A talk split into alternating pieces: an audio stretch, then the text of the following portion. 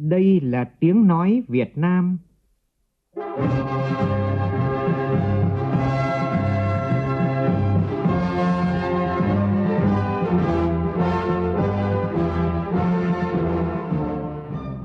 là tiếng nói Việt Nam phát thanh từ Hà Nội, thủ đô nước Cộng hòa xã hội chủ nghĩa Việt Nam.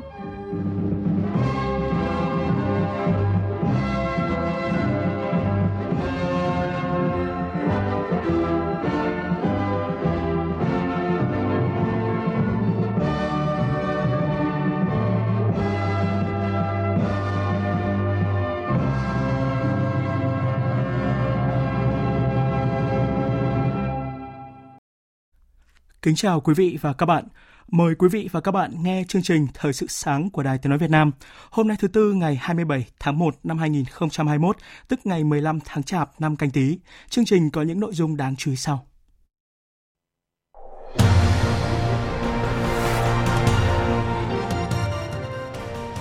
Nhiều đại biểu dự Đại hội Đảng toàn quốc lần thứ mười ba tâm đắc bài học lấy dân là gốc được Tổng Bí thư Chủ tịch nước Nguyễn Phú Trọng trình bày trong văn kiện và kỳ vọng Đảng sẽ tiếp tục đề ra những chủ trương lớn, phát huy hơn nữa sức mạnh của toàn dân.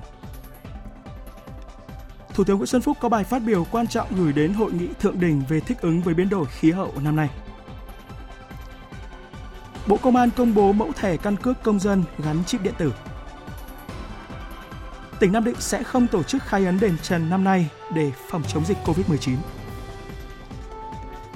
Quỹ tiền tệ quốc tế lạc quan về kinh tế thế giới năm nay khi dự báo mức tăng trưởng năm phẩy năm phần trăm, cao hơn không phẩy ba phần trăm so với nhận định cách đây ba tháng. Ấn Độ cấm vĩnh viễn năm mươi chín ứng dụng của Trung Quốc, động thái có thể dẫn đến những thách thức pháp lý và căng thẳng hơn giữa hai nước trong không gian số.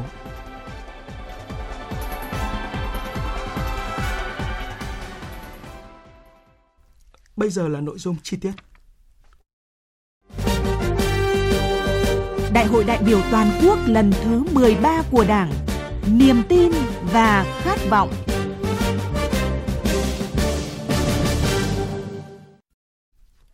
Thưa quý vị, thưa các bạn, Đại hội đại biểu toàn quốc lần thứ mười ba của Đảng khai mạc trọng thể vào sáng qua tại Trung tâm Hội nghị Quốc gia Hà Nội. Dự đại hội có một nghìn năm trăm tám mươi bảy đại biểu, đại diện cho hơn năm triệu một trăm nghìn đảng viên trong cả nước. Đây là sự kiện chính trị trọng đại, có ý nghĩa quan trọng trong quá trình tiếp tục đẩy mạnh toàn diện công cuộc đổi mới, hội nhập và phát triển của đất nước. Tổng Bí thư Chủ tịch nước Nguyễn Phú Trọng trình bày báo cáo của Ban chấp hành Trung ương khóa mười hai về các văn kiện trình Đại hội mười ba. Trong nhiệm kỳ hai nghìn không trăm hai mươi mốt đến hai nghìn không trăm hai mươi lăm và những năm tiếp theo, mục tiêu phát triển tổng quát của nước ta là nâng cao năng lực lãnh đạo, năng lực cầm quyền và sức chiến đấu của Đảng, xây dựng Đảng và hệ thống chính trị trong sạch vững mạnh toàn diện, củng cố niềm tin của nhân dân đối với Đảng, nhà nước, chế độ xã hội chủ nghĩa, khơi dậy khát vọng phát triển đất nước phồn vinh, hạnh phúc, phát huy ý chí và sức mạnh đại đoàn kết toàn dân tộc kết hợp với sức mạnh thời đại, đẩy mạnh toàn diện đồng bộ công cuộc đổi mới, công nghiệp hóa hiện đại hóa, xây dựng và bảo vệ vững chắc Tổ quốc, giữ vững môi trường hòa bình ổn định, phấn đấu đến giữa thế kỷ hai mươi mốt, nước ta trở thành một nước phát triển theo định hướng xã hội chủ nghĩa. Về các mục tiêu cụ thể, đến năm hai nghìn không trăm hai mươi lăm là nước đang phát triển có công nghiệp theo hướng hiện đại, vượt qua mức thu nhập trung bình thấp. Đến năm hai nghìn không trăm ba mươi là nước đang phát triển có công nghiệp hiện đại, thu nhập trung bình cao. Đến năm hai nghìn không trăm bốn mươi lăm trở thành nước phát triển thu nhập cao. Để thực hiện các mục tiêu này, Tổng Bí thư Chủ tịch nước nêu rõ: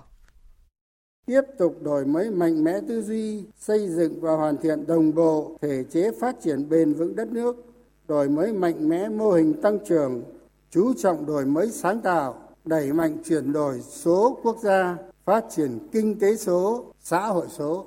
tạo đột phá trong đổi mới căn bản toàn diện giáo dục và đào tạo, khoa học và công nghệ, phát triển nguồn nhân lực chất lượng cao, thu hút và trọng dụng nhân tài, ứng dụng mạnh mẽ thành tựu của cuộc cách mạng công nghiệp lần thứ tư, phát triển con người toàn diện và xây dựng nền văn hóa Việt Nam tiên tiến, đậm đà bản sắc dân tộc, chủ động thích ứng có hiệu quả với biến đổi khí hậu và giảm nhẹ thiên tai, phòng chống dịch bệnh, bảo vệ sức khỏe của nhân dân, quản lý khai thác và sử dụng bền vững tài nguyên, chú trọng bảo vệ môi trường, bảo đảm phát triển bền vững. kiên quyết kiên trì bảo vệ vững chắc độc lập, chủ quyền, thống nhất, toàn vẹn lãnh thổ của Tổ quốc, bảo đảm an ninh quốc gia, trật tự an toàn xã hội, thực hành và phát huy rộng rãi dân chủ xã hội chủ nghĩa, quyền làm chủ và vai trò chủ thể của nhân dân, tăng cường đồng thuận xã hội, xây dựng và hoàn thiện nhà nước pháp quyền xã hội chủ nghĩa, tiếp tục đẩy mạnh đấu tranh phòng chống tham nhũng lãng phí, quan liêu, tiêu cực, tiếp tục tăng cường xây dựng chỉnh đốn Đảng toàn diện gắn với đổi mới phương thức lãnh đạo cầm quyền của Đảng. Chiều qua, các đại biểu làm việc tại đoàn thảo luận văn kiện đại hội. Đại hội Đảng toàn quốc lần thứ mười ba thu hút sự chú ý đặc biệt của dư luận. Cùng với nhân dân cả nước, cán bộ chiến sĩ biên phòng tỉnh Điện Biên cũng rất quan tâm theo dõi và đặt nhiều kỳ vọng vào thành công của đại hội. Phản ánh của phóng viên Vũ Lợi. Tại chốt kiểm soát ngăn chặn phòng chống dịch covid mười chín Cảnh Khậy, bản Pa Thơm, xã Pa Thơm, huyện Điện Biên, trời rét buốt. Vừa thực hiện nhiệm vụ bảo vệ biên giới, ngăn chặn dịch covid mười chín vào địa bàn, các cán bộ thực hiện nhiệm vụ tại chốt cùng theo dõi diễn biến đại hội qua làn sóng Đài Tiếng nói Việt Nam. Trung úy Quang Văn Anh, đội trưởng đội phòng chống ma túy và tội phạm, đồn biên phòng Pa Thơm chia sẻ: Hòa chung với không khí của toàn Đảng, toàn dân, toàn quân, thì mặc dù là anh em chiến sĩ trong tổ chốt Covid Cảnh Khậy chỉ nghe qua sóng radio, nhưng tinh thần của anh em rất háo hức và phấn khởi, quyết tâm bảo vệ vững chắc chủ quyền an ninh biên giới quốc gia. Tại đồn biên phòng Pa Thơm, Ban Chỉ huy đồn đã tổ chức cho cán bộ, chiến sĩ và nhân dân theo dõi khai mạc chính thức đại hội lần thứ mười ba của Đảng qua màn hình trực tiếp từ ti vi. Trung tá Lò Văn Ván, chính trị viên đồn biên phòng Pa Thơm nói: Cán bộ chiến sĩ cũng rất là kỳ vọng để trong nhiệm kỳ mười ba này, các lãnh đạo Đảng, nhà nước sẽ bầu chọn ra các đồng chí có đủ đức đủ tài, lãnh đạo đất nước chúng ta ngày càng phồn thịnh, vững mạnh. Ông Lò Văn Hoàn, bí thư Đảng ủy xã Pa Thơm cho biết, bà con các dân tộc khu vực biên giới đặt nhiều kỳ vọng vào các nhân sự Ban Chấp hành khóa mới sẽ đưa đất nước ngày càng phát triển, đặc biệt là các vùng miền biên giới khó khăn. Bà con thôn bản cũng háo hức cùng nhau bàn về cái nhân sự đại hội làm thế nào mà bầu được các đồng chí có đức có tài. Thưa quý vị, thưa các bạn, báo cáo của Ban Chấp hành Trung ương Đảng khóa mười hai về các văn kiện trình đại hội mười ba của Đảng do Tổng Bí thư Chủ tịch nước Nguyễn Phú Trọng, trưởng tiểu ban văn kiện trình bày nêu rõ, trong mọi công việc của Đảng và Nhà nước phải luôn quán triệt sâu sắc quan điểm dân là gốc. Nhiều đại biểu tâm đắc với bài học sâu sắc này và cho rằng bằng thực tiễn kinh nghiệm phát huy quyền làm chủ của nhân dân trong kỳ đại hội mười hai và nay là đại hội mười ba của Đảng tiếp tục đề ra những chủ trương lớn để phát huy hơn nữa sức mạnh của toàn dân. Ghi nhận của phóng viên Thanh Trường. Tổng Bí thư Chủ tịch nước Nguyễn Phú Trọng khẳng định, từ thực tiễn công cuộc đổi mới, nhất là năm năm thực hiện nghị quyết đại hội mười hai của Đảng, Đảng ta rút ra năm bài học kinh nghiệm quý báu, trong đó có bài học về lấy dân là gốc, kiên trì thực hiện phương châm dân biết, dân bàn, dân làm, dân kiểm tra, dân giám sát, dân thụ hưởng. Theo nhiều đại biểu, đây chính là một trong những bài học quý, góp phần làm nên những thành tựu to lớn có ý nghĩa lịch sử gần ba mươi lăm năm đổi mới. Đại biểu Đặng Ngọc Sơn, Phó Chủ tịch Ủy ban Nhân dân tỉnh Hà Tĩnh cho biết: Khơi dậy khát vọng dân tộc, tôi cho rằng đây là một điểm nhấn của đại hội lần này, bởi vì chỉ có khát vọng, chỉ có mong muốn vươn lên và tinh thần đấy nó lan tỏa đến doanh nghiệp, đến người dân, đến toàn xã hội, thì tôi cho rằng đây là một sức mạnh ghê gớm để chúng ta đứng dưới sự lãnh đạo của Đảng, phát huy mọi cái tiềm năng, khơi dậy mọi nguồn lực để phát triển đất, để tôi tin là chúng ta sẽ làm được. Đại biểu Nguyễn Hoàng Thao, Chủ tịch Ủy ban Nhân dân tỉnh Bình Dương cho rằng người dân là chủ đất nước, cũng là khách thể, là đối tượng để Đảng, chính quyền phục vụ. Do đó, bài học lấy dân là gốc luôn có giá trị trong mọi thời đại. Chúng ta phải biết nhân dân đang cần gì, nhân dân trong tiềm lực của nhân dân có gì và nhân dân đang suy nghĩ gì để chúng ta tạo một cái điều kiện về chủ trương, về hành lang pháp lý và tạo một môi trường để là mọi người đóng góp cái sức mình một cách thoải mái nhất, mang tới một cái lợi ích chung cho đất nước. Muốn biết dân cần gì, có tiềm lực gì thì yếu tố quan trọng là cán bộ, đảng viên phải gần dân, sát dân và hiểu dân. Tuy vậy trong thực tiễn, ở một số nơi, một số chỗ vẫn còn tình trạng quan liêu, xa rời quần chúng, không sâu sát cơ sở, thờ ơ, vô cảm, thiếu trách nhiệm trước những khó khăn, đòi hỏi chính đáng của nhân dân,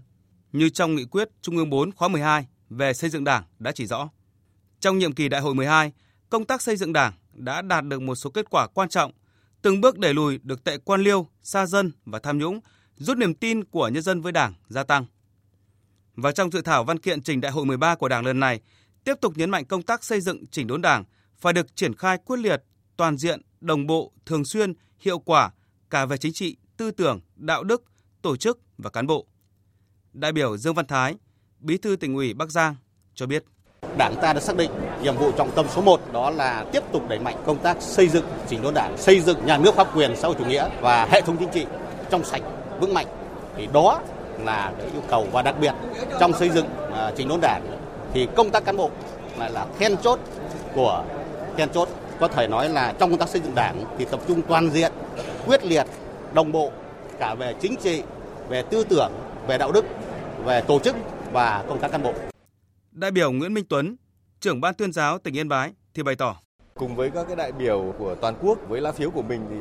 tôi cũng hy vọng rằng đại hội lần thứ mười ba của Đảng lần này sẽ lựa chọn được một đội ngũ cán bộ các cấp, nhất là cấp chiến lược, đủ phẩm chất, đủ bản lĩnh chính trị, đủ đạo đức, uy tín và năng lực, và đặc biệt là luôn đặt cái lợi ích của dân tộc, lợi ích của quốc gia lên trên hết để đáp ứng yêu cầu nhiệm vụ phát triển của đất nước trong kỳ thời kỳ đổi mới. Và tôi tin rằng là với cái niềm tin và khát vọng như cái tinh thần của đại hội lần này thì tin chắc rằng nước Việt Nam của chúng ta sẽ trở thành một nước phồn vinh và hạnh phúc, và đặc biệt là niềm tin của nhân dân sẽ được tăng lên rất nhiều trong thời gian tới. Mọi việc đều bắt nguồn từ dân, lấy dân là gốc, là bài học lớn được đúc kết suốt chiều dài lịch sử hàng nghìn năm dựng nước và giữ nước của dân tộc, đưa Đảng ta vận dụng thành công trong chín mươi mùa xuân qua. Và bài học này sẽ tiếp tục được Đảng ta phát huy mạnh mẽ hơn nữa trong giai đoạn tới. Đến nay thì Đại hội Đảng toàn quốc lần thứ mười ba đã nhận được hai trăm mười lăm điện mừng từ một trăm lẻ năm đảng, bốn tổ chức khu vực và quốc tế, bảy mươi sáu tổ chức hữu nghị, mười lăm đoàn ngoại giao và mười lăm cá nhân của bảy mươi chín nước. Đây là nguồn cổ vũ động viên to lớn đối với công cuộc đổi mới của nhân dân Việt Nam do Đảng ta khởi xướng và lãnh đạo, và cũng là biểu hiện sinh động của quan hệ ngày càng sâu sắc giữa Đảng ta với các chính đảng, tổ chức và bạn bè quốc tế. Thời sự vê o vê, nhanh, tin cậy, hấp dẫn. Thưa quý vị, thưa các bạn, dựa vào người dân, sự chung tay hành động và hợp tác của mỗi người dân là nền tảng để triển khai thắng lợi các chương trình, hoạt động thích ứng với biến đổi khí hậu. Đó là thông điệp mà Thủ tướng Nguyễn Xuân Phúc gửi đến hội nghị thượng đỉnh về thích ứng với biến đổi khí hậu năm nay theo hình thức trực tuyến do chính phủ Hà Lan tổ chức. Đài Tiếng nói Việt Nam trân trọng giới thiệu toàn văn bài phát biểu của Thủ tướng Nguyễn Xuân Phúc. Thưa quý vị đại biểu, trái đất, ngôi nhà chung của chúng ta đang bị rung chuyển mạnh mẽ do những tác động nghiêm trọng của biến đổi khí hậu, sự phát triển, tồn vong của nhiều dân tộc, quốc gia bị đe dọa. Thách thức này chỉ đang nặng nề thêm bởi sự lan tràn của đại dịch covid mười chín đang gây ra những hệ lụy to lớn và làm phân tán nguồn lực dành cho các nỗ lực ứng phó với biến đổi khí hậu. Hội nghị hôm nay có ý nghĩa hết sức quan trọng khi chúng ta chung tay đoàn kết mở ra thập kỷ mới vì ngôi nhà trái đất thân yêu. Với những quyết tâm mạnh mẽ, các sáng kiến mới, tăng cường hành động thích ứng với biến đổi khí hậu, góp phần quan trọng thúc đẩy thực hiện mục tiêu phát triển bền vững ét đê giê hai không ba không của Liên Hiệp Quốc. Thưa quý vị, theo Ngân hàng Thế giới, Việt Nam là một trong những quốc gia chịu ảnh hưởng nặng nề nhất bởi biến đổi khí hậu, khu vực ven biển và đồng bằng, đặc biệt là đồng bằng sông Cửu Long ở miền Nam Việt Nam, thường xuyên chịu tác động nghiêm trọng của nước biển dân, xâm nhập mặn và các hiểm họa liên quan đến khí hậu như bão và áp thấp nhiệt đới, lũ lụt, hạn hán. Khu vực miền núi cũng thường xuyên bị lũ quét và sạt lở đất với tần suất ngày càng gia tăng.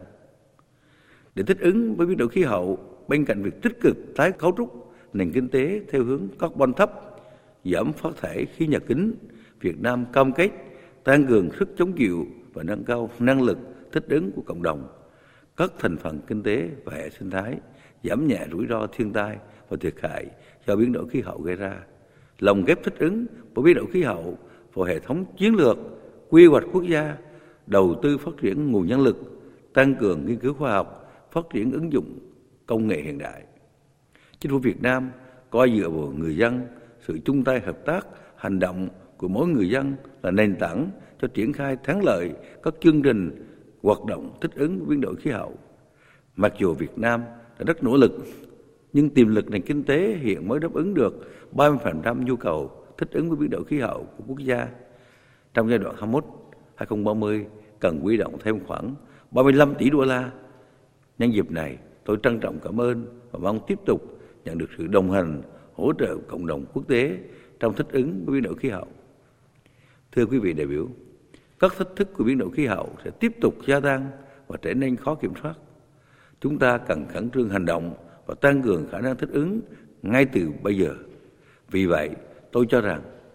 thứ nhất là cần nâng cao năng lực thích ứng của cộng đồng, tham gia của mọi người dân, tăng cường khả năng chống chịu của tất cả các ngành và lĩnh vực trước các tác động tiêu cực của biến đổi khí hậu. Thứ hai, thích ứng với biến đổi khí hậu cần gắn liền với phát triển bền vững, bình đẳng giới, xóa đói, giảm nghèo và không để ai bị bỏ lại phía sau. Thứ ba là tăng cường hỗ trợ quốc tế dành cho các nước đang phát triển về tài chính và công nghệ phục vụ cho thích ứng với biến đổi khí hậu. Thứ tư là thúc đẩy quan hệ đối tác nhiều bên, khuyến khích, thu hút các sự tham gia của các doanh nghiệp, các nhà khoa học, cộng đồng dân cư và các tổ chức phi chính phủ vào các hoạt động thích ứng với biến đổi khí hậu. Việt Nam sẽ tiếp tục tích cực tham gia vào các nỗ lực chung của cộng đồng quốc tế nhằm chuyển hóa những thách thức do biến đổi khí hậu thành cơ hội phát triển bền vững cho tất cả mọi người. Xin trân trọng cảm ơn.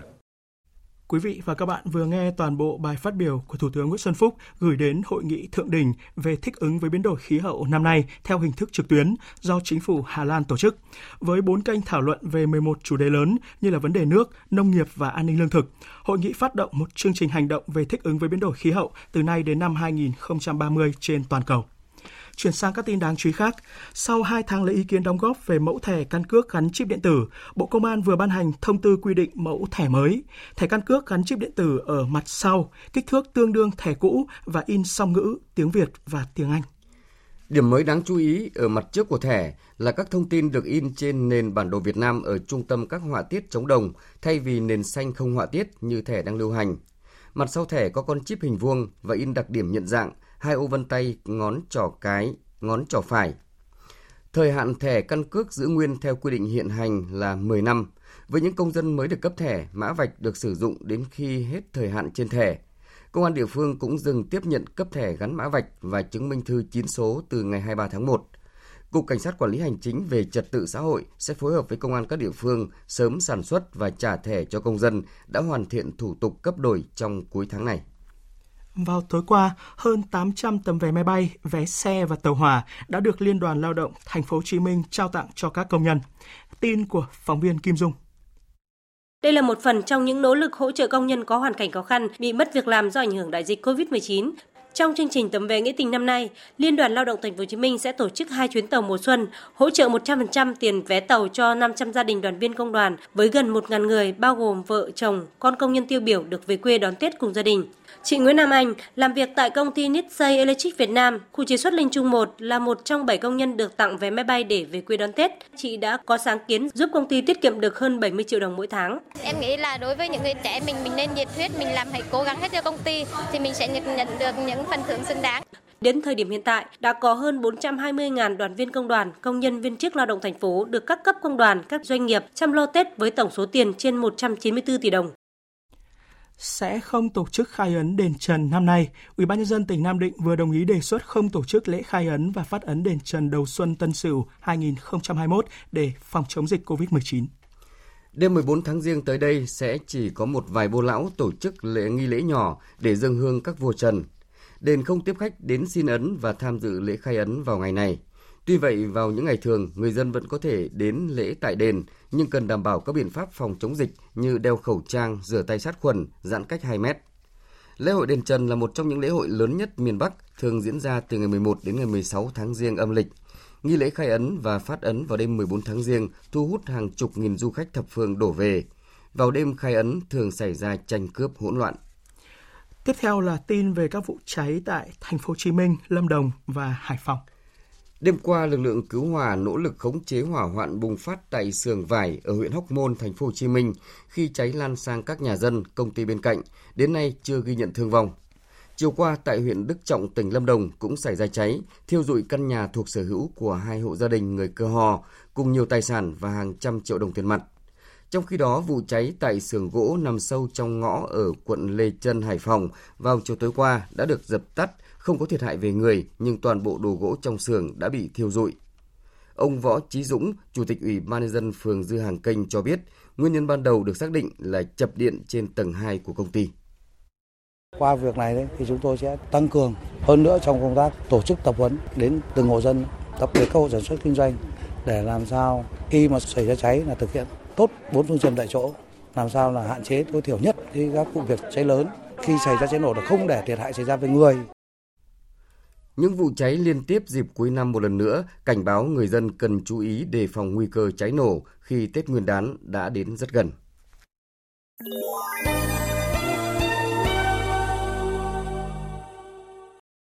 Chuyển sang phần tin thế giới, gần như toàn bộ thành viên Cộng hòa tại Thượng viện Mỹ đã bỏ phiếu tán thành ý kiến cho rằng thủ tục luận tội cựu Tổng thống Donald Trump là vi hiến. Đây được xem là một đòn giáng vào hy vọng của Đảng Dân Chủ trong việc thu hút sự ủng hộ đáng kể của Đảng Cộng hòa nhằm kết tội ông Donald Trump trong phiên tòa sẽ bắt đầu sau hai tuần nữa.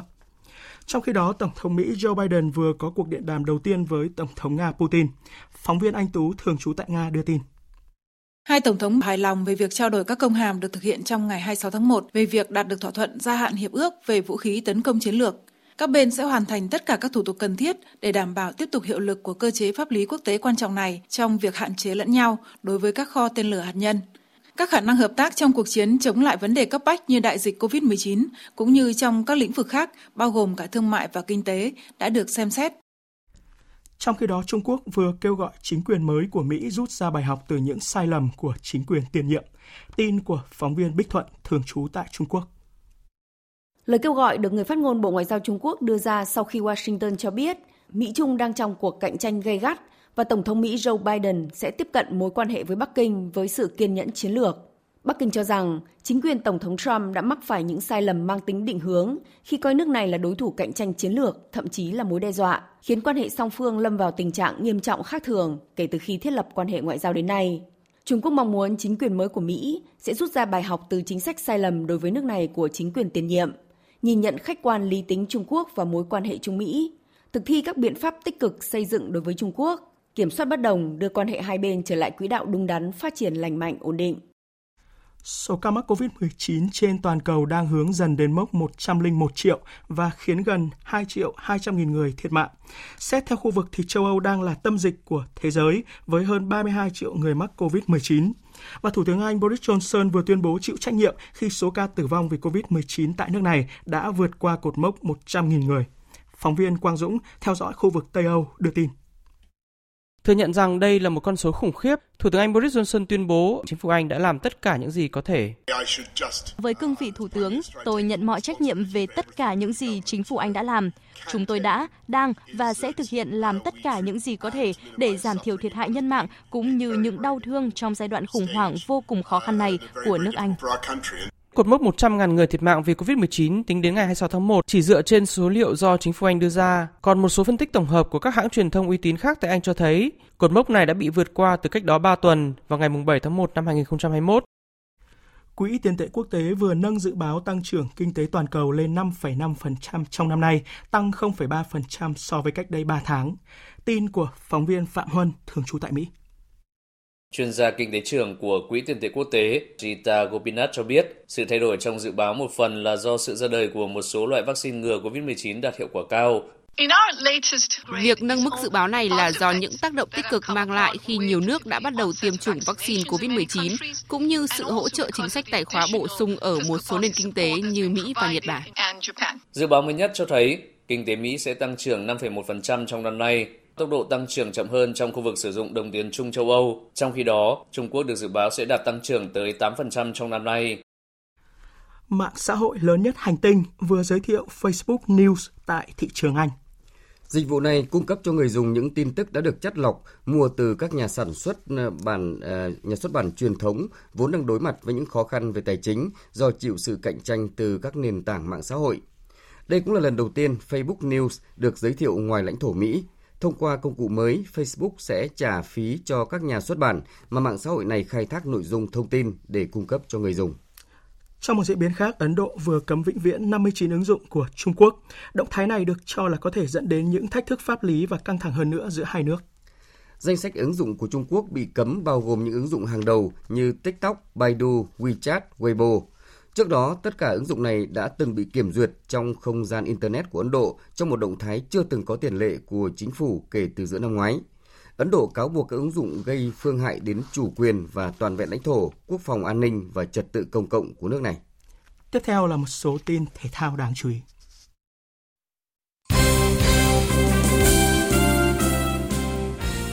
Do ảnh hưởng của dịch covid mười chín, Liên đoàn bóng đá châu Á A F C vừa quyết định hủy vòng chung kết Futsal châu Á năm nay, đồng thời xem xét phương án lựa chọn các đội tham dự World Cup hai không hai mốt. Do không có căn cứ thứ hạng ở vòng chung kết Futsal châu Á năm nay, nên A F C có thể chọn các đại diện dự World Cup theo kết quả của ba giải Futsal châu Á gần nhất. Năm đội có thứ hạng cao nhất sẽ giành quyền tham dự Futsal World Cup, như vậy chúng ta vẫn có hy vọng được trao vé dự giải đấu lớn này.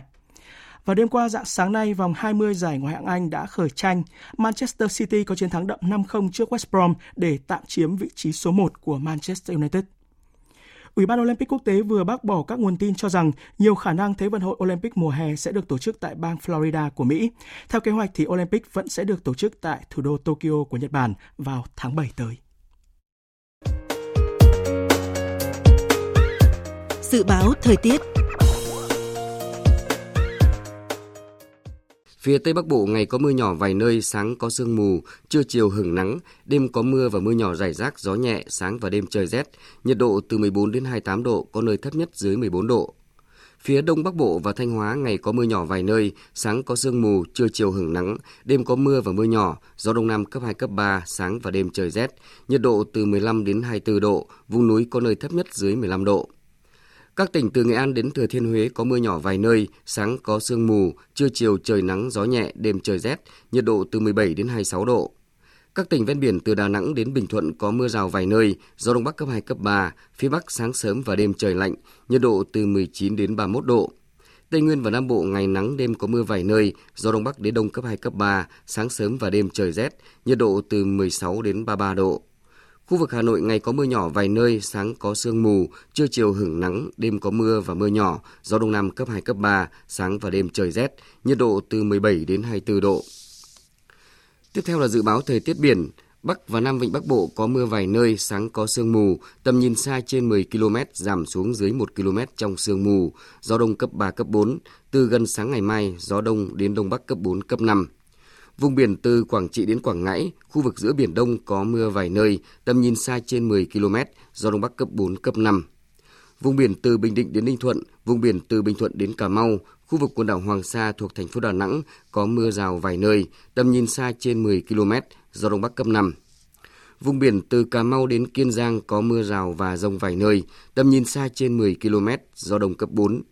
Khu vực Bắc Biển Đông có mưa vài nơi, tầm nhìn xa trên mười ki lô mét, gió Đông Bắc cấp năm, riêng phía Đông Bắc có lúc cấp sáu, giật cấp bảy, biển động. Khu vực Nam Biển Đông, khu vực quần đảo Trường Sa thuộc tỉnh Khánh Hòa có mưa rào và dông vài nơi, tầm nhìn xa trên mười ki lô mét, gió Đông Bắc cấp bốn, riêng phía Tây cấp năm. Vịnh Thái Lan có mưa rào và dông vài nơi, tầm nhìn xa trên mười ki lô mét, gió Đông cấp ba, cấp bốn. Tới đây chúng tôi kết thúc chương trình Thời sự sáng nay. Chương trình do biên tập viên Hải Quân thực hiện với sự tham gia của phát thanh viên Hoàng Sang, kỹ thuật viên Thu Huệ, chịu trách nhiệm nội dung Hoàng Trung Dũng. Cảm ơn quý vị và các bạn đã quan tâm theo dõi.